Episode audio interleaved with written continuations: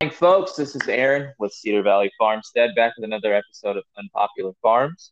Today we have one of my favorite people on TikTok, and uh, I think it is not only because,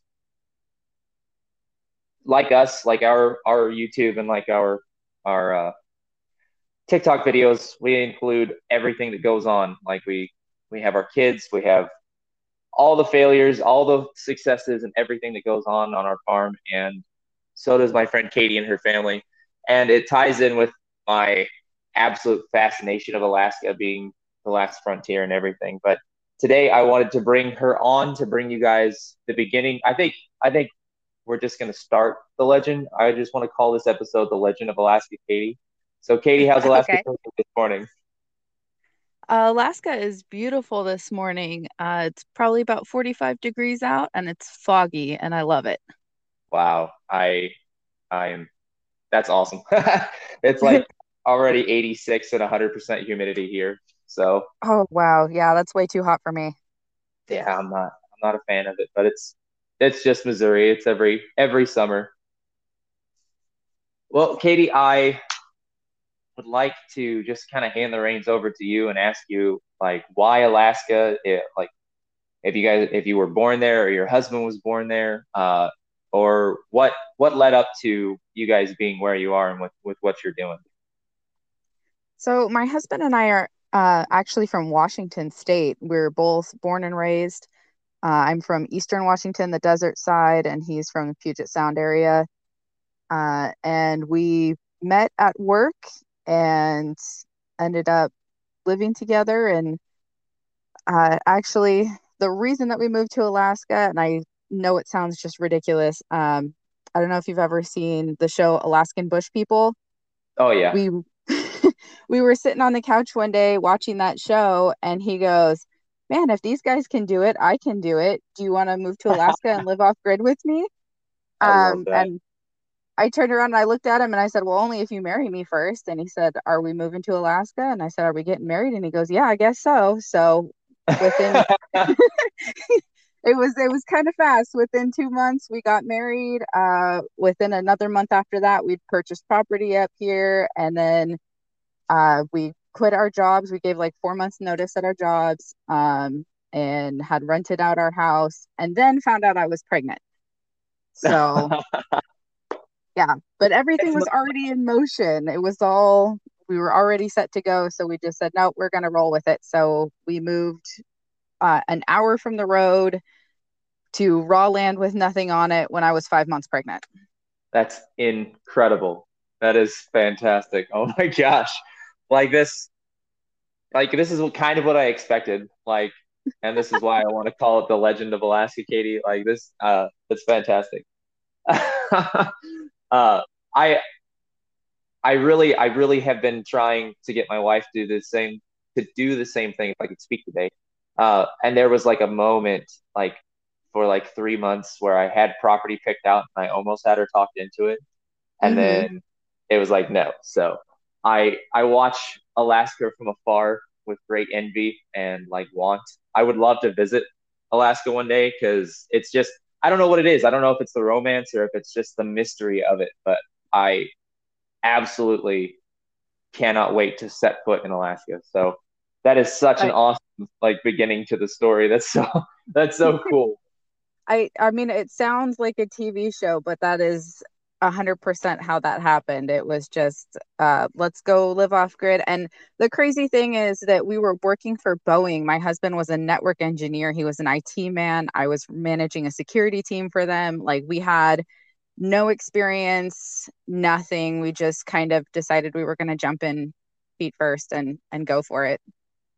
That's like the best way to do it though because as you learn and as you gain wisdom it all just gets better every single day. So yeah, well, and it's it's been over five years now, and I would not trade it for the world. I have absolutely no intentions of ever leaving this lifestyle and ever leaving Alaska. I I thought that I was going to hate it. I honestly, uh, there's this joke up here that it's it's 50 50 you're either going to love it or you're going to hate it when you get here um, and i thought coming from a desert that it was going to be too cold that i wasn't going to like we moved to a rainforest part, so I thought it was going to be too wet, but I love it. That's awesome. So, being in Alaska, what was one of the what was one of the first things that like besides getting the property all set up, like what was one of your first projects that you guys started so that you could make it there? Well, the fact that we're off road, I mean, we're we're an hour when we moved out here, we were an hour from the road. Um, the borough, which is the county, um, has recently extended that road. So mm-hmm. it comes about halfway to us now, but we can only use that road in winter because there's uh, a lot of swamp back here. So Alaska is a mm-hmm. very wet state, and we're past the end of the road extension is seven miles of swamp before you hit my cabin. And so that's unusable in summer. So in summer, we're still an hour from the road because we have to use the beach access where the road used to end and drive the entire beach. So our first task when we got up here was to get a truck and get an ATV because we came up here with nothing. We came up here a week before all of our stuff was shipped up. So we didn't have a vehicle, we didn't have a way to reach our property. So it was buy a truck, buy an ATV. Um, and then we went out and saw our property. And the first time we saw our property, we were absolute idiots. I will admit that because we did not know what we were doing. Right. Um, so part of having it, we came up in May, and part of having it be summer access is the fact that there is two tides every day in the Cook Inlet. Mm-hmm. And we didn't know anything about tides. I am not an ocean person, so I hadn't really ever been to the ocean. Um, and I didn't realize that the tides went all the way up to the cliff face. So a gentleman that we ran into at the end of the road said, "Oh yeah, you can drive the trail on your ATV, but it's easier on the beach."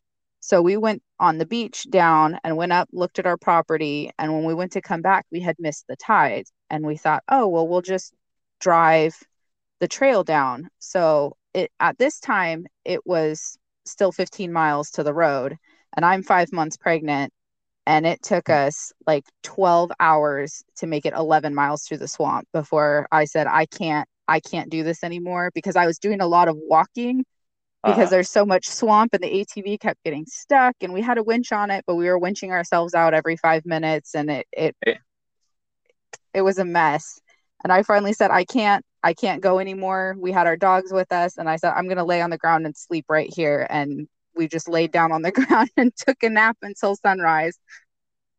Ah, that's I that that's I'd say it's a terrible story because I'm sure that was excruciating at at five months pregnant. I I know how Sam mm-hmm. gets when we get to that certain point when you're getting. I'm sure you were like filling out and getting that shape going and having the weight to carry. Yep. And to think, uh, think of that at five months pregnant in a swamp. And I'm sure it was like I, everything that I see from Alaska, there are mosquitoes as big as condors out there. So I'm sure absolutely miserable. Yeah. yeah, it was it was pretty at the time it was miserable and now I look back on it though and it's just one of my favorite memories up here because it's like, oh man, we did this crazy absolutely idiotic thing and we made it. We, you know, pushed through, we survived and it was really kind of like dunking your head in ice water like introduction to how Alaska is and the fact that it's unforgiving and harsh if you're unprepared for it. Yeah, that sounds that sounds just about perfect because I mean that was the perfect introduction to it. Uh, it really it really was looking back. Completely unforgiving and if you're going to make it here, I'm not going to help you, but welcome to Alaska. exactly. She's an unforgiving mistress. Yes. But I mean, even walking through the swamps, though, it was dealing with the mosquitoes, and our dogs were so exhausted because the clay just sucks at your feet and it traps you. And so, our dogs, by the end of the night, when we stopped, they just laid down and went right to sleep. And, you know, we had a shotgun with us with bear slug in it, but at that point, I mean, a bear could have walked up and eaten all of us. We were so asleep. we are just so exhausted. Now, did you get a fire going that night, or was it just pitch black, yeah. middle of nowhere swamp? No, we got a fire going, and the thing about Alaska summers is they're pretty much never pitch black down here. Um, I think we have 22 Right, right. hours of daylight, so it was the middle of the night, but it's more of a dusk um, kind of light rather than being pitch black. But we had a fire. It didn't really last very long because we all kind of fell asleep. Uh, my husband did all of our clothes were soaked from tromping through swamps. So he took his boots off and put his feet by the fire. He managed to melt his socks. so Oh, that's wonderful. I uh, was on a frozen mountain in Virginia this February, and we had a lot of moments of melted boots because there was an eighth of an inch of ice all over the, the entire mountain. It was a quarter of an inch in some places, but I kept the fire going when it was my fire watch at least, and we melted boots because I mean we were within 18 inches of the fire ring, and mm-hmm. just had our feet up on it. So that I I can I can see that image in my head of his socks melting, and I know it's like I know I've been there, man. yeah, it was. We were just wet and cold and miserable, and but the next when we all got up the next day and went down to the beach, we waited for the tide to go down, and it was a gorgeous day to ride on the beach again. Mm-hmm. but uh, we went back to town and we spent three days in a hotel because we were so just worn out and exhausted, and we're like, we can't do any. I I I personally, being pregnant, I was like, I can't do anything. I I need a couple days before we go try anything else. Yeah, absolutely. Now, you have you have two little girls, is it? Am I correct? Yes, I have a four year old and a two year old. Mm-hmm. So we've uh, been out here for about five years. Yeah. Well, it's been over five years. It was May of 2016 when we came out here, and my oldest was born in September of 2016. That's so awesome. And I that just I was talking to a customer uh, two or three days ago about our kids and about growing up on the farm. And our oldest is going to be the only one that may or may not remember not farming, but like mm-hmm. your kids are your kids were born in Alaska. Like that, fantastic. this whole yeah, this whole my... show is just going to be me expounding upon how cool Alaska is, and I've never been there, but it's definitely it's worth visiting if you ever get the chance. Come up here, give me a call. I'll take you out to my place and you can come visit. Oh, that'd be great. That'd be so yeah. cool.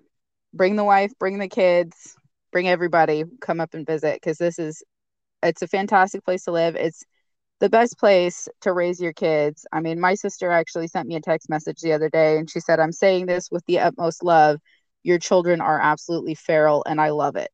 And I that's, that's the best cool. compliment I've ever received on my parenting. So yeah, and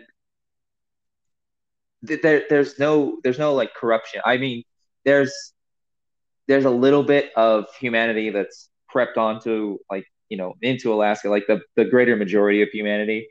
From mm-hmm. what I've heard of like the the major cities there, but otherwise it's you're it. Like you make the decisions there. You uh, it's just I guess that adds to the romanticism of it. There's no like poisoning of the land. It's just so brutal and feral, like you said. It's so brutal and wild that mm-hmm. there's no bit of humanity that can hold on for too long unless it's like absolutely fiercely maintained and protected. And that's another part of the the draw of it. It's just amazing. Oh, absolutely. I mean, we have done a little bit of work um, in some spots on our property and then come back, you know, a year later just to find that everything has come up again and you have to retake everything out. You have to fight to keep your foothold on the land out here. And mm-hmm. I mean, really, it doesn't bother me that much because I love the way that it looks just untouched. And that's part of why I wanted to move out where I am is that I wanted to move somewhere where I didn't see man made structures all the time. Um, growing up in Washington, even when you're traveling across the uninhabited parts of Washington, it's still wheat fields and power lines as far as the eye can see. Yeah. And other than my cabin and everything that my husband and I have built with our own two hands, we can step outside our place and that's all we see is just things that we have done. And I yeah. love being able to walk outside and look at everything and be, oh, we put up that cabin, we milled all the lumber for this, we put up our own garage, you know, everything that we've done out there has been just us doing it. Now, how long did those projects take? Like, uh, like which part did you start the house first, or where did all that begin?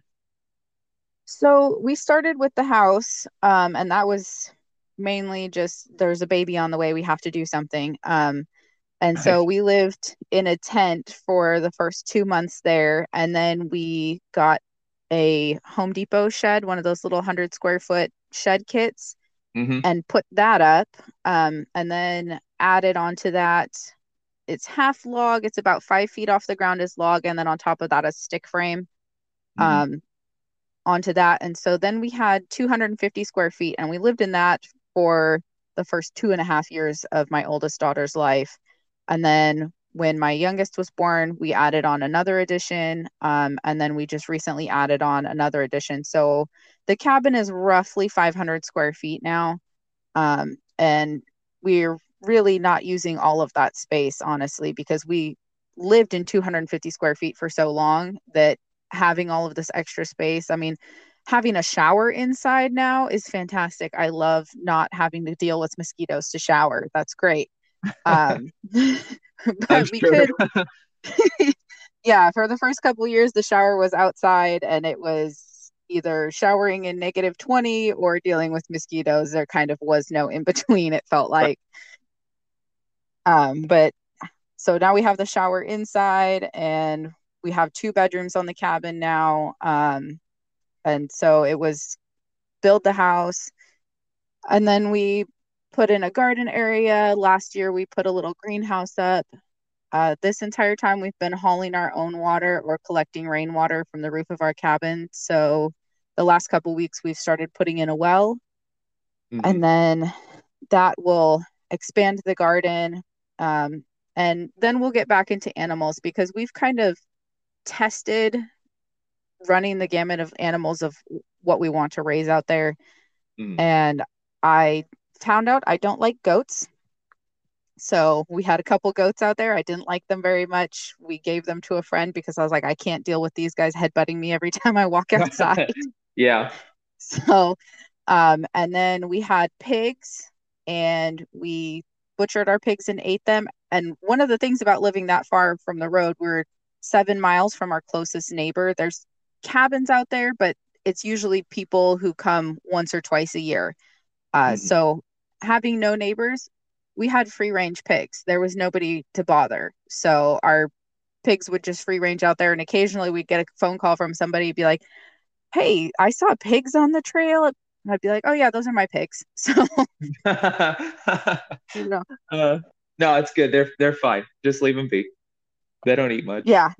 yeah, exactly. So, um, and then we had chickens out there. And one of the things about chickens, I had raised chickens in Washington. Um, and in mm-hmm. Washington, you get enough light year round that you don't have to supplement their light. And up here in winter, they just completely stop laying. Um, so yeah.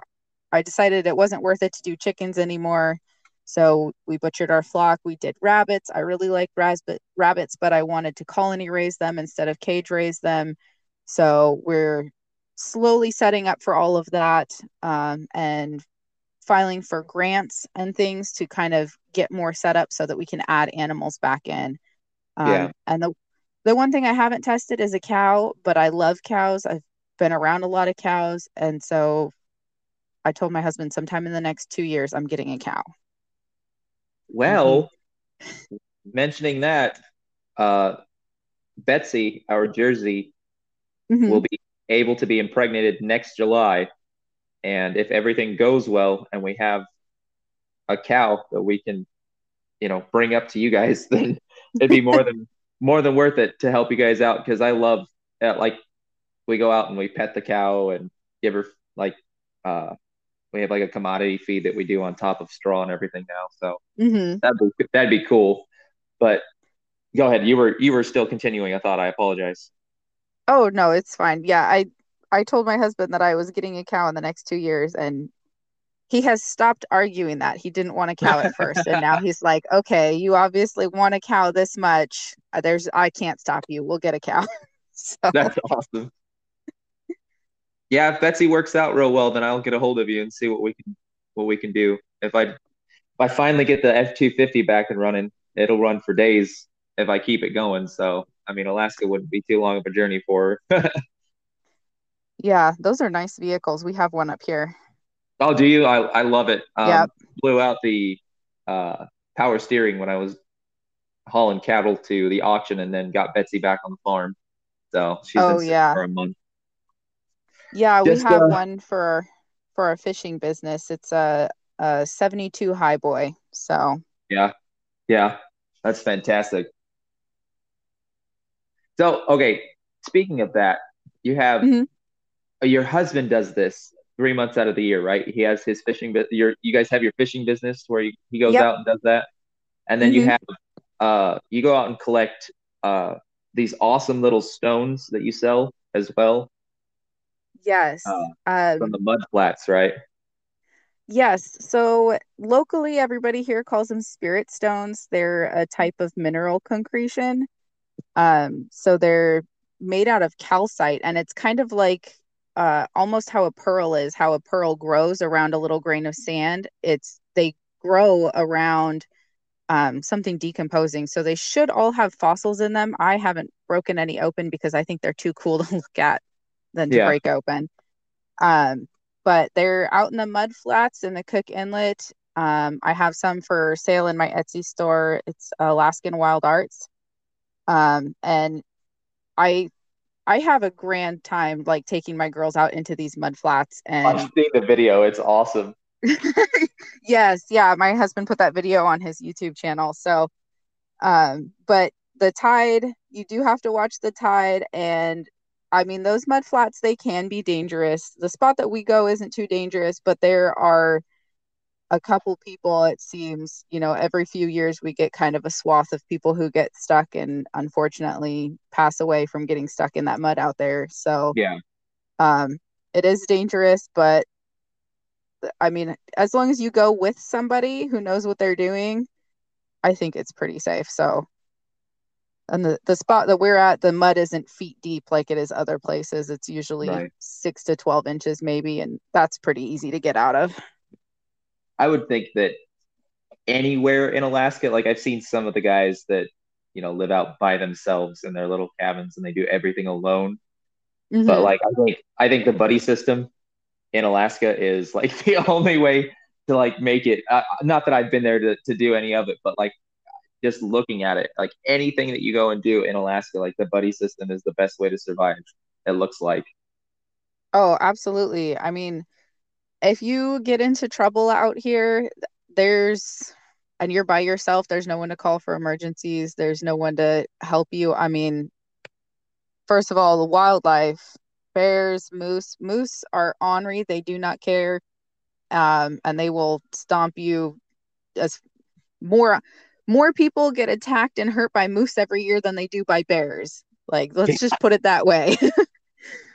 Yeah. um, Are just feral giant deer. I. It's just incredible to me. I did not realize how big they were. I had never seen a moose until I got up here, and they are so tall that in your truck, their eyes don't reflect headlights because they're just above the beams. That's Mhm. they're they're massive. What is it um, like nine feet at the nine feet at the shoulder? Yeah, yeah, they're they're huge. I so a lot of times when people get in car accidents with them, like if you hit a deer on the road, you're usually fine. But with moose, you knock the feet out from under them, and their entire body falls right into the windshield. Right. and it just it it destroys every single vehicle that they hit and half the time they get up and walk away Yep. so they're just They're massive monstrosities. animals yeah. Yeah they're just but alaska has a salvage program um for bear and moose that are hit by cars. They have salvage programs and they'll like the state troopers will come out and pick up the carcasses and they'll send them to churches and food banks and they'll be butchered and distributed to the community so the the meat's not wasted. Yeah, I've seen that, and I, I really love that idea. Um, there are a couple places locally that I've taken deer hides too because they make gloves for like homeless people or for people that are wheelchair bound, uh, mostly veterans, and they mm-hmm. get them the they get them these deerskin gloves so they don't tear their hands up. But I would love if something like that became viable in Missouri. Uh, I think more states should do that anyway. If we all came together and tried to tackle this problem as a people, then we would have a much better effect than just leaving it up to the government. But right, I really think uh, that's again one of the draws of Alaska is that it's kind of small government. We like to say it's stuck in the 80s. Um, yeah. Just as far as community feel and all of the towns are kind of so spaced out. And of course, you have like the villages up north that are hours away from everybody. Um, and so you really do come together as kind of these little communities to help each other out and people take care of their neighbors up here and it's just another reason that I love Alaska is I have people that I can call that will drop everything to come help me and mm-hmm. I'm the same way. I've gotten phone calls at one in the morning before people saying, Hey, my truck is stuck in the mud on the beach. I saw your truck out here when I drove past. Can you come pull me out? It's 1 a.m. Absolutely. I'm on my way. Yeah, that's fantastic. The sense of community that you guys have is incredible. Mm-hmm. Now, I was going to ask uh, about your the. I keep saying about your husbands. It's both of you guys. My apologies. Now, about the mm-hmm. the fishing business. Let's let's talk a little bit about that because that's fascinating as well. Yeah. Um. So we have a set gillnet permit, um, and we're working on getting a fish camp, a second permit, and hopefully in the next couple years, um, our goal is to actually sell fish online. Um, mm-hmm. So it'll be fresh caught, shipped out that day or the next day um, after being flash frozen type deal. But he works three months out of the year and that and then the rest of the year he gets to be a stay-at-home dad while I work in town. Um, and I I work as a live-in caregiver, so I work on a 48-hour schedule where I go to town for 48 hours and then I come home. So I mm-hmm. my 2-hour commute is nothing because I'm not driving it every day. Right. Um and so he provides the main portion of our income in that 3 months and it's I mean because he can fish right off the beach right off where we live. He's not having to travel for work and it's really just a great opportunity to be able to own your own business out here. Yeah. Uh, when I was talking with Jesse at uh, Memoir, Memoirs of an Entrepreneur, uh, mm-hmm.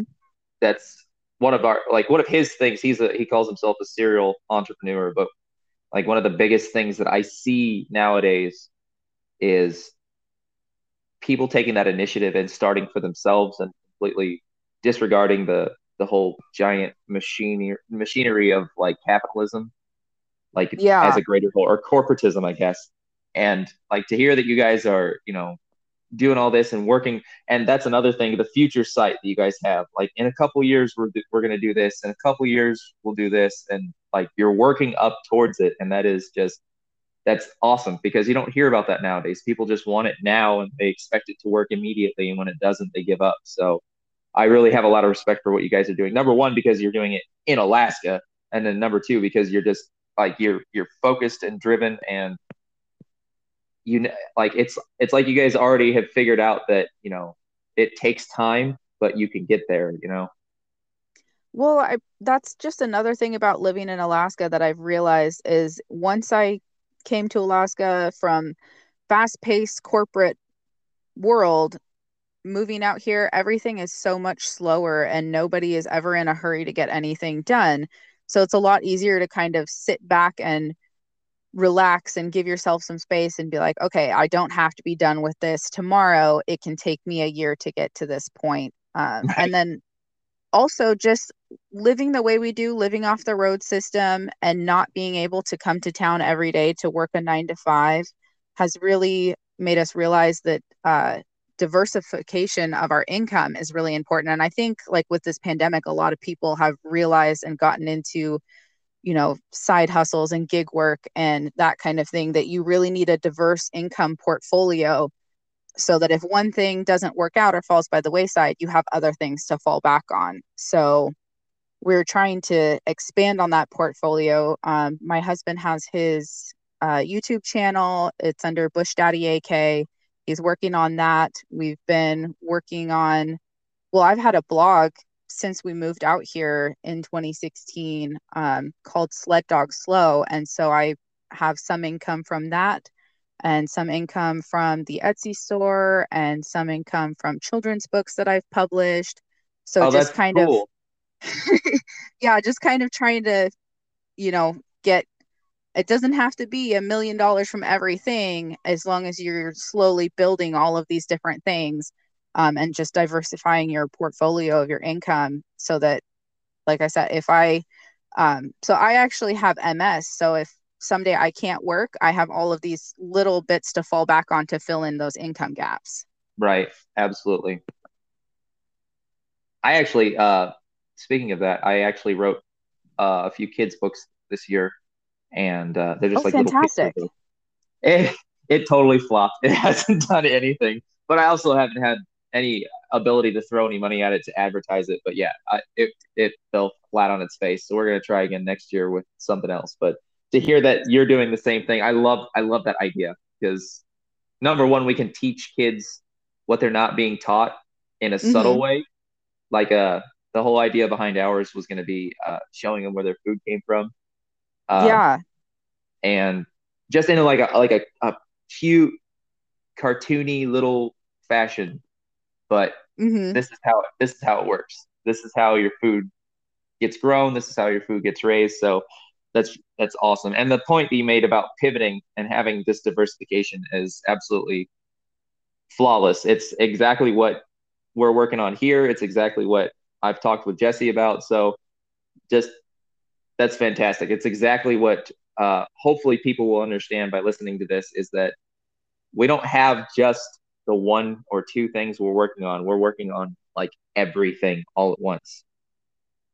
Yeah, and you really have to be able to work on everything at once too. You can't let one thing fall to the wayside while you do something else because it it all kind of like I, all of my little projects are kind of all playing off of each other. Um, my first children's book was uh, Where the Wild Things Grow on raising my girls out here, you know. So it's Awesome.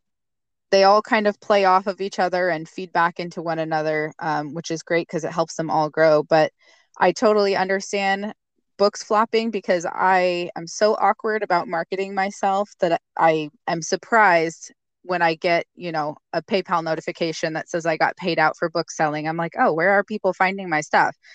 because it's not Yeah. from me. Let's look up the logistics. Where'd it come from? Show me. Yeah. Yeah, I'm always trying to figure out how did somebody find me because I haven't said anything for six months, you know. So, but it is neat to be able to look back at those accounts and be like, oh, okay, you know, I didn't say anything and people are still interested enough to find my books and buy, you Mhm. know, three or four here and another few here. So, uh, it's a good feeling, even though it, I'm not a millionaire, but that's okay. My goal isn't to be a millionaire. My goal is to be happy in my life out here, and I am. So, Absolutely. Now, how many books do you have out then?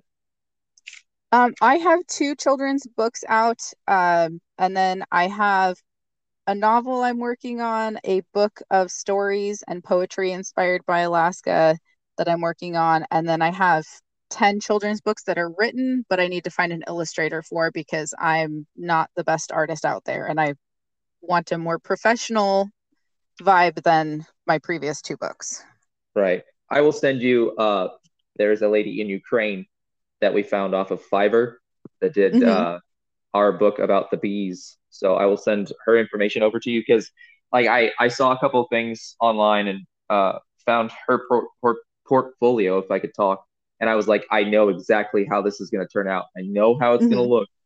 And she sent me Okay. the the drafts and the drawings, and I like I was like I got the the email in front of the kids and my wife, and I was trying not to cry because I'm like, this is exactly what I had hoped for. so it was like goofy, but at the same time, it's like this is this is impeccable. So if That would be uh, fantastic. when we get done, I'll send you her information. And uh, it was like 13 days, and she was done with everything. I think so. Oh, wow. most immediate turnaround time. Like in you know in the in that sort of business, they can take up to three months or more to be able to Yeah. illustrate. And I think she, uh, I think it was 125 bucks to do the whole book cover to cover. So like it's a it's a chunk, but as soon as like that starts making money and that's back, you realize like I realized that oh wow, well that's not a terrible price, like in my opinion, to be able to hmm you know knock out the entire book. So Yeah, that's no, that's that's a good price. I would I would love that.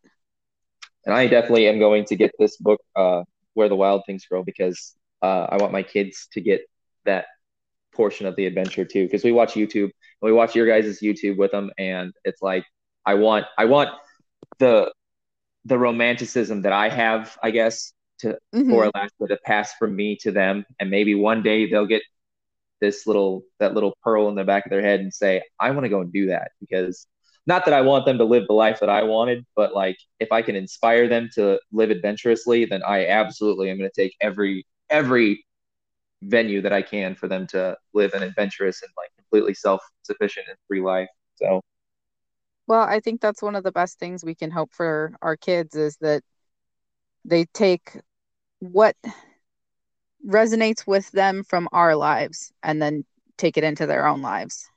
right. Hopefully, I mean, I would be dis I could I wouldn't be able to tell you honestly that if like my son or my daughter were like, yeah, I'm gonna go move up to St. Louis and you know, get in a tiny little flat and work for this corporate job. I wouldn't be able to tell you honestly that I wouldn't be disappointed, but I completely hmm would understand because, you know, it's their life. So, you know, go on, do what you do what you need to do and maybe in, you know, 10 or 15 years you go, "Holy crap, I hate this. I'm going back to the woods," you know. Yeah, I think it's kind of interesting uh, from what I've seen personally in my life and in my husband's life and uh, you know my friends and family, it kind of seems that however the parents grow up, they do the opposite for their kids, and then their kids end up doing the opposite of how they were raised, at least for a little bit. Because my mom was uh, my grandparents owned an orchard, so she was like an orchard kid, always hung out in the orchard. And then I was raised in the city, and now I'm right back to being like, no, I want an orchard. I want to raise all my own food, like how she grew up. And I'm like, why did you raise me in the city? And she, oh, I don't, I didn't like living in a small town really. So, you know, now I, I'm like, well, I, I guess I don't like living in town at all either. I'm, I'm gonna go move out to the wilds. Yeah. Uh, you were mentioning that you grew up in the, I guess it would be the high deserts in Washington. I grew up in the high deserts in California before we moved here. So, hmm and you know, as a teenager, uh, when we moved to Missouri, I was a teenager out an hour almost from town, and I hated it. I hated it. And I've lived, I lived on the West Coast, I lived on the East Coast, I live on the Gulf, the Gulf of Mexico. Uh, I've lived in Florida and several other states, and I came back screaming like my tires were roasting, smoking when I parked my truck, and I got back to Missouri because I I couldn't wait to get back to the woods. So like I I guess I lucked out because we moved away from California to Missouri when I was about eight years old, and hmm then I was stuck in the woods with nobody. Like I would take my 22 out and walk the woods for hours and you know make it home by dark. But uh whereas my parents grew up you know in major cities in california and moved us out to the woods and i, I guess i got what you're talking about at about 25 or 26 and i i was done. Like i got to get back to the woods. I got to get back to missouri so Yeah, it seems to be like that middle life section where they're, oh, I got to go try something else. And because I mean, my mom moved right back to small town Washington, so she's she's back there now. But um, and I I just think that people have to go do something opposite of how they've grown up for a little while to see if that's what they want or if they want to, if their childhood wasn't that bad, I guess. yeah i'd like to, I, I think it'd be cool if you could sit down and uh talk with my wife because she grew up where we're living right now. Like this is, uh, she her parents had a house literally uh, a quarter mile from where we live currently that burned Oh down. But wow. than yeah, they they actually lost two houses because of uh, in-house wood furnaces. So all the, the all the houses except for ours currently, we have to build uh, buy one and install it. But everybody on the hill right now has an outdoor wood furnace, and but uh, her brother lives on a house he built on the foundation of the house that burned down, and everybody's just right here. And she's she maybe she had an apartment for two or three years, I think, uh, mm-hmm. up north of here, where it was kind of like small city, and she came right back. So it, that was her adventure, and she every once in a while she get this romantic idea. We'll be driving through town if we have to go to the grocery store for something, and uh, she'll like, "Oh, that's a cute house," and I'll just look her dead in the face and say, "We're not living in the city. We're not doing it. I can't." right. I have no interest in moving back to the city. Every once in a while, I think, "Oh, you know." running water, hot water as much as I want. I don't have to haul anything. I don't have to I, I don't get to town clean at all in the summer because I always am covered head to toe in mud from driving on the ATV. So there's no. No, you know, that kind of thing. Is you're just always dirty and always working. And I think about town and I'm like, oh, it would be so much easier. But then I think about when I lived in town and the fact that from inside my house, I could hear my neighbors yelling at each other from inside their house. And I just never want to do that ever again. I couldn't agree more. It's every once in a while we'll hear people in the valley having an argument or something because we live up on a hill uh, above uh, the access to it. But yeah, it's that's close enough for me. Like every once in a while, I hear somebody yell at their dog, or I hear somebody yelling at their kids or something, and that's that's enough. I'm very content to live away from people. The the closest cabin to me, I can't even hear when they're running a chainsaw. So I'm that's I'm happy awesome. with my space. they'll they'll yeah, call me every once in a while. Yeah, yeah. Well, so even like the the cabin that's like two lots away from me when they come out twice a year they'll call me and say hey i'm out. Do you want to come hang out? And i'll be like oh, well i didn't even know you were out. I can't hear anything. So there's just that much forest in between us. And so. it's so dense. I'm sure that the swamp itself because it's so like porous and squishy, it just absorbs all the sound as well. Not not that it's bouncing off the trees is going to make it you know hundred feet to the woods, but yeah, it's just dense forest and swamp, and I mean, other than the mosquitoes, I love it. But the mosquitoes, I can deal with for it. Yeah, we have. Uh, I've I've traveled almost all of the lower 48 states and Missouri and Arkansas. I have seen like red tail hawk size mosquitoes, but like I have never seen mosquitoes like I see on videos of Alaska. Like they're, I mean, they're as big as your thumb. They are. It, they're huge, and there's so many of them that mm-hmm. I I don't know if you've ever seen of the video any of the videos like up north on the slope in summer. Mm-hmm. Reindeer will die from having too many mosquitoes on them. Like yeah. it's just it's it's just there's too many of them. That's that's terrifying. Like honestly, that is just terrifying because my poor kids, all of them got my allergy to mosquito bites. So uh, if I get bit, I get like a quarter or a half half dollar size whelp most of the time, mm-hmm. and I would just I'd be a, a walking boil by the time the summer was done. I, I believe. Yeah, we uh, actually learned this trick from my doctor. In summer, basically, when we get up in the morning, I give each of the kids half a Benadryl, and then it doesn't matter how much they get bit, they're never itchy. So, oh, that's incredible. Not, I'm gonna have to try that. Yeah, it's. I mean, when they're if they're not bad, one or two bites, we don't care. But on like this season has been really bad this year, so we've just been mm-hmm. taking Benadryl every single morning, and then you just never I mean, we still use bug spray and stuff because I don't want that many mosquitoes flying in my face. And the amount of mosquitoes I've eaten this summer, just on accident inhaling them, has been ridiculous.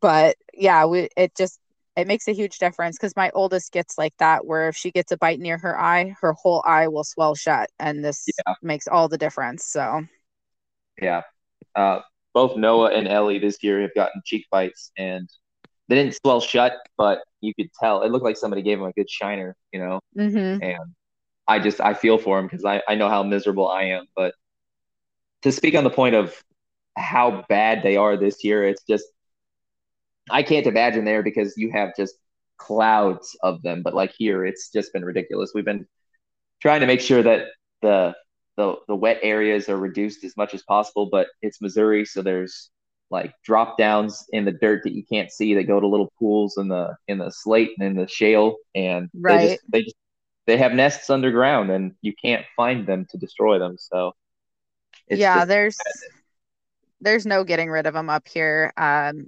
there's garlic oil spray makes a huge difference. Mm-hmm. Um, and then we have uh, a couple of those um, the electric bug zappers and if you put a mosquito attractant on those then the mosquitoes will fly into the bug zappers just like flies do and that makes a big difference too i'm sure that's like an all night like an all day and night thing. It's just yeah it's just it going never it never gets turned off and it just zaps constantly. I can't i i can't imagine. Uh, one of the first years that we lived in Missouri, uh, my dad and my mother had my aunt and uncle out from California, and they were driving into town. And they, uh, we we heard about this when they came back, but they were driving into town, and my aunt and my uncle asked my dad, "Is it raining?" And he said, "No, guys, those are bugs." So it's like I can't imagine. Like I know how Missouri is, and it sounds like this the swampland of Missouri sounds similar to that of Alaska. I'm sure the the temperature difference is much lower, but it's like mm-hmm. just the sheer because we have cypress uh, cypress and cedar swamps here, so I'm sure just the sheer amount of wetland is I, I can get an idea of it, but I would have to see it for myself. But yeah, it's just I I'm pretty sure that Alaska is the wettest state in the US, which just yeah. is seems kind of ridiculous when you look at all of like the coastal states that we have um, or like all down south how much swamp is in those states but then again alaska also has the largest coastline i mean you can fit montana california and texas into alaska and still not take up all the space it's just right a massive state and we our population up here is less than the population of the city of seattle so there's like 1.3 miles of space per person up here. It's mm-hmm. it's ridiculous, but it's also amazing because I get all of the space that I want. I can that's ugh. Katie, I'm just gonna have to to visit Alaska and see for myself and try and talk the wife into it again. Absolutely. Come visit anytime. You're more than welcome. My whole ploy is like I'm in my 30s now and I have most of the energy of when I was 20 and I have all the skills that I didn't when I was 20. So it's like mm-hmm. I can I pretty much do whatever I put my mind to.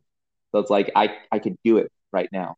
Like 6 years from now in my 40s it's like ah I'm I don't know if I could do it. Like I don't know if I could start it, you know. If I started yeah. it now and got into the routine and you know got because like we we have the farm here and there's a lot of heavy lifting and building and all and wrestling the cow when she's not feeling you know too friendly but like farm strong is completely different than alaskan strong i think i would i would assume it's a little bit different. It's a little bit different. Um there's a lot of mental fortitude that goes into dealing with alaskan things. I mean we've got our long winters. Pretty much everyone up here is affected by seasonal affective disorder just because our winters are like eight months. Um, and it gets dark and you have four hours of light sometimes in the winter but then you get the opposite of your where your summer is just so worth it and even alaska's winters aren't that dark because the moon reflects off of the snow and it's just gorgeous vista as far as you can see mm-hmm. so i i think all of the trade-offs that you have to make to live up here are 100% worth it to get to just enjoy this beautiful place. Yeah. You may have you may only have like 4 months of, you know, good sunlight, but for how long it lasts. I mean 20 like 22 hours a day you said I think. Mm-hmm. So that's like two full day I mean comparatively that's like two two full days of light like anywhere else because you know you have 12 hours light 12 hours are basically everywhere else. So you guys have you may have four months of good sunlight, but it's almost like you have eight months because you have double. So yeah, yeah, that's that's how we get all those record-breaking vegetables at our state Right. fair is just you know it's got so much sun and even uh, that's how much sun I get and I'm in south central Alaska farther north there's 3 months where the sun doesn't even set at all so Right. things grow like crazy up there yeah that's so cool. Uh, yeah, you guys have like pumpkins and squashes as big as Volkswagens, like literally oh weighing yeah as much as a Volkswagen. Yeah it's if the first time I went to the Alaska State Fair I did not realize vegetables could get that big Yeah, that's there's so much mystery and so much like I, again, I keep saying romance, but it's still like like a romantic idea in my head. Just being able like having being able to watch your videos and like know that we've had conversations and then seeing it all, it's like my gosh, like it's just it's such a draw to me, I guess. It's just Alaska just. Alaska does that to people. It really is the last frontier out here. Um, there's just lack of people. It's kind of Wild West, you know, communities police their own and care about each other and take care of each other when we need it. So it's very, the entire state is the smallest town you've ever lived in. It's That, just, that's the way it is. that's awesome. That's a good way to put it, I guess, because I mean, you guys have that whole entire area, but like you said, if somebody gets caught on the beach, you know, stuck at one in the morning, you're still going to go out and help them because if there's ever a moment where you have to call them, they're going to remember, yeah, they came out and helped me, and that's that speaks. I guess what I'm getting at is the people up there have a higher, uh, like a higher character or like a higher fortitude than hmm most of the United States. I know that if I call somebody down the road, even if we've argued or something like that, or if I call up a buddy that uh, I used to go and have beers with or something, that they'd be here within 20, 30 minutes because that's how people in Missouri are. It's that there's like a hundred thousand small towns here. So hmm I, I just I just think that like if I picked up Missouri and set it in Alaska, nobody would really notice. They would just be like, "Oh, okay, yeah, this is normal." Right. Well, I mean, and I came up here, there, I came up here from Washington, and there was a very stark difference um, in attitudes towards people from Washington. Uh, just, I mean, I lived in a house in Washington for three years and only knew one of my neighbors' names. Um, and Mhm. I know the names and have spoken to everybody who owns surrounding property to me, whether or not they have been out to their property ever. I have contacted them. I've, you know, sent them a letter in the mail, been, hey, I'm your neighbor. I'm on this lot. If you ever get in trouble, here's my phone number. Um, we have a whole network kind of phone tree neighborhood watch system going on um, out past the end of the road for Mhm. everybody who's got a cabin out there. Anytime something happens, everybody knows about it. You know, we had uh, a friend of mine came out and broke a hip out there actually on his ATV. And before he was even airlifted to the hospital, everybody knew and was calling his wife, What can we do to help? You know, and it's That's just, incredible. it, that's just the community that I want. And I, I distinctly remember coming to Alaska and people offering to help me and being suspicious of their ulterior motives. And that has gone away the longer I've lived here, the less I feel like people have ulterior motives because Mhm. that was just when you grow up in the city, you're like, nobody stops to help when you're broke down on the side of the road. Um, I mean, I even had this uh it out in Houston, Texas. Car broke down on the side of the road. A police officer stopped, not to ask if I was okay, not to ask if I needed help, but to ask if I had heard gunshots recently. And then he left without asking if I needed anything. Hey, thanks, sir. Great job. Uh, Have a good day. that never that never would have happened up here. Up here, if there's somebody on the side of the road, I stop. I mean, Mhm. every single time. Hey, are you all right? Oh yeah, I know what's wrong with my vehicle. Or okay, you can borrow my phone to call somebody if you need. I'll give you a ride to the the gas station up the road. You know, it's a totally different mentality that is more humanitarian, I guess. We're just more invested in seeing other people succeed I feel Mhm. like than other places that I have lived. Now, do you carry? Uh, you said that you had the shotgun with the the bear slugs. Do you guys carry while you're up there? Ah, I'm going to get called out for this one, but no. That's okay. Uh, everybody, I I'm not gonna.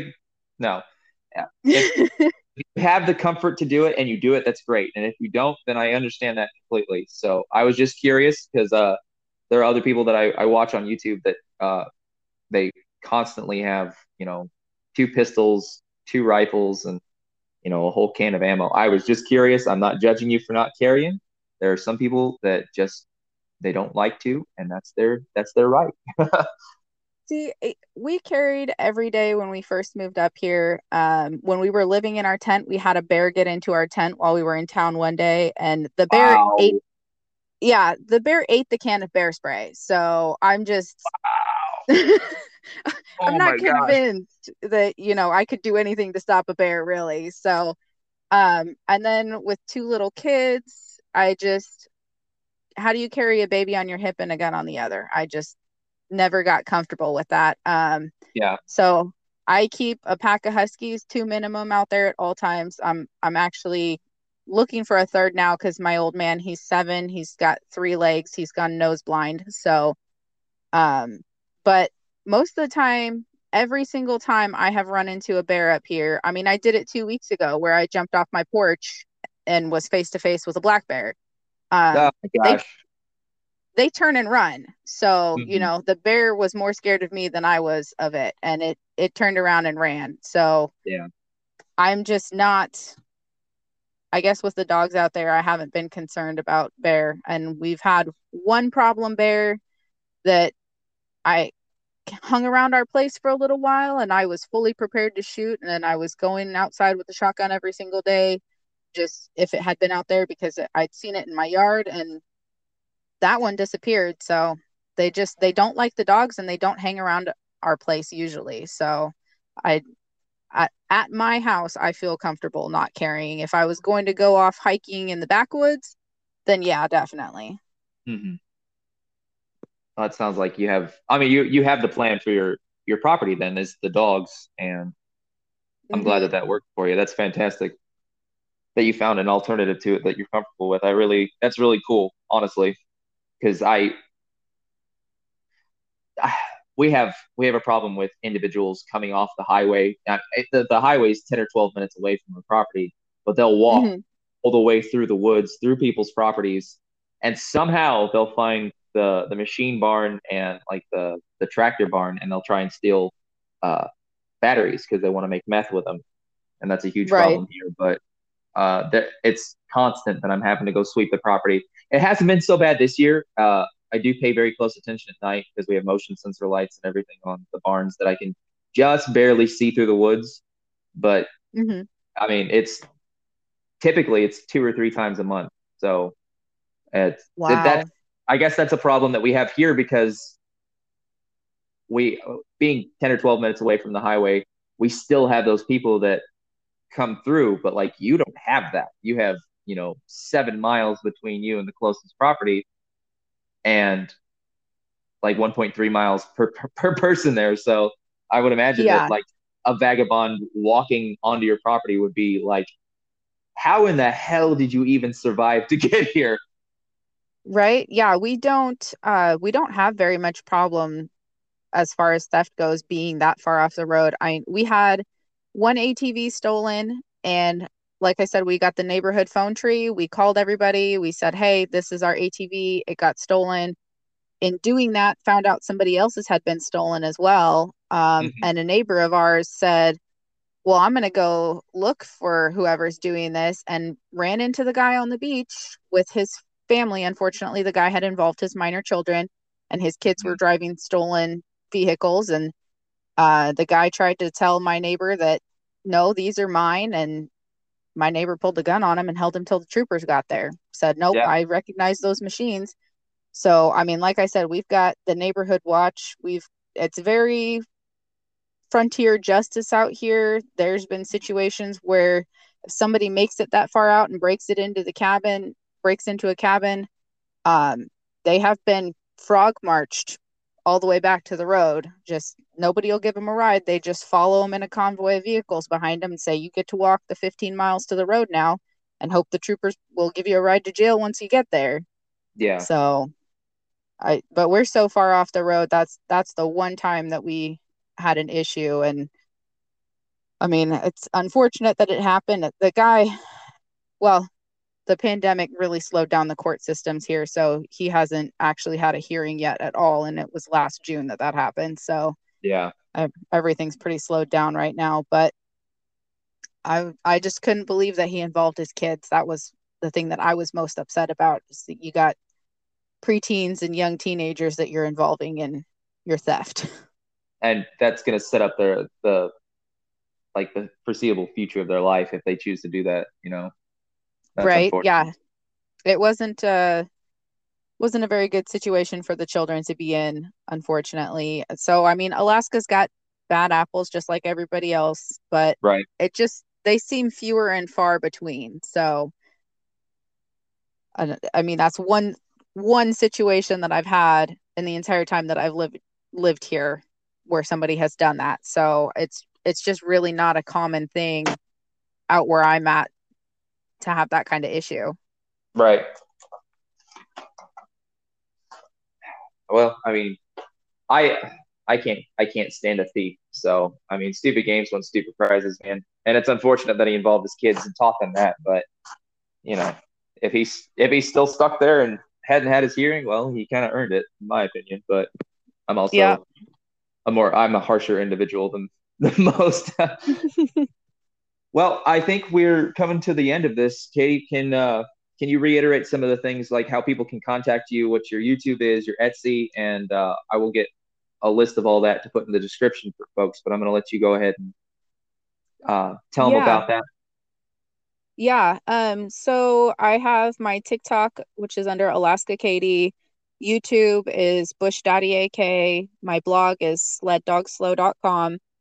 Um, my Etsy store is Alaskan Wild Arts, and then um, my books are available on Amazon under my name, Katelyn Sarvela, um, and that's S A R V as in Victor E L A. And I'm I'm the only one in the world with that's Katie Sarvela, so pretty easy to find. now, how, how do you spell Katelyn? Uh, K A T E L Y N. And it, okay, that's how I they, thought yeah, and a lot of my stuff is under Katie, just K A T I E. So, but I right. when I got married to my husband, I almost didn't change my last name because it was Jones, and I kind of appreciated the anonymity of being one of yeah. five million Katie Joneses. So, yeah, and now you're so uh, it's so unique that you, we're gonna find you and pinpoint you no matter what we're looking yep. for. Yep, I'm the only one. So and you said the Etsy was uh, Alaskan Wild Art or Arts? Arts. Arts with an S. Okay. I'm writing yep. all this down this week. Just to make sure I got it right. All right. Well, this has been absolutely fantastic. I cannot thank you enough. And uh, we have got to do this again. with Your husband on and like mm-hmm. get the mixing of stories and the back and forth banter, or just you again. I I would I'll sit here and listen to you talk about Alaska for the next ten hours if you let me. So uh, I'm not playing. I love I love Alaska. Again, it's just the the mystery and the romance of it. But um, I taking the time to, to talk to me. I know you're you said that you're in town and that's where you have service. Yep. Okay. Well, I appreciate you taking an hour to talk with us. And uh, as as soon as uh, let's see, I've got I think I have four more people lined up for uh, sh- the next couple episodes. But I, as soon as I get to the top of the list and get you on you and your husband on, or however it works out. But uh, okay. again, I thank you so much, and uh, I look forward to talking to you some more about this. Obviously, because I, like I said, I could listen to it all day. All right, sounds good. All right, thank you so much. Thank you guys. for having me on. Yeah, it's my pleasure. Really. Uh, guys, this has been another episode of Unpopular Farms, and I thank you all for listening. And we hope to see you again in the next one. Check out the description below for all of the information about how to get a hold of Katie. And like I said, this has been the beginning of the legend of Alaska Katie. Thank you. Thank you.